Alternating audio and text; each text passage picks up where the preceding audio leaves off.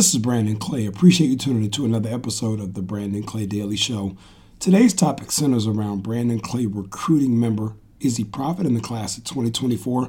A dynamic point guard out of the Knoxville area actually came down to train with myself and Xavier Johnson earlier today and really like what Profit's putting on the floor in terms of her output. We call it a tune up session, but actually spent about an hour just working on a shot, making sure that her technique is there, that her elbow's under her shot. And one of the things that I've always liked about Profit, dating back to her middle school days, is when she comes in, locks in, and we get to roll. And she's such a good student in terms of being able to pick up concepts quickly. If she has a question, she'll ask it, show her the technique, and you can roll.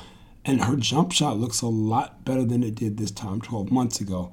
Uh, it's fallen. We actually got to shooting threes from the wing off the glass. And then I told her, old adage of mine, if you can shoot a three from 18 feet, you're a really good shooter. If you can put it off the glass saw, if you can shoot it from the three, you can really shoot it. And I think for Profit, that's a great measuring stick for her going forward.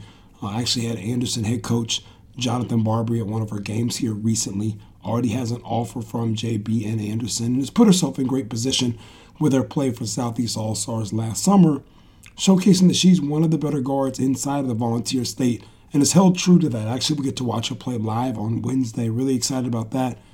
So much talent, but maybe more importantly, great kid, super hard worker, Izzy Profit.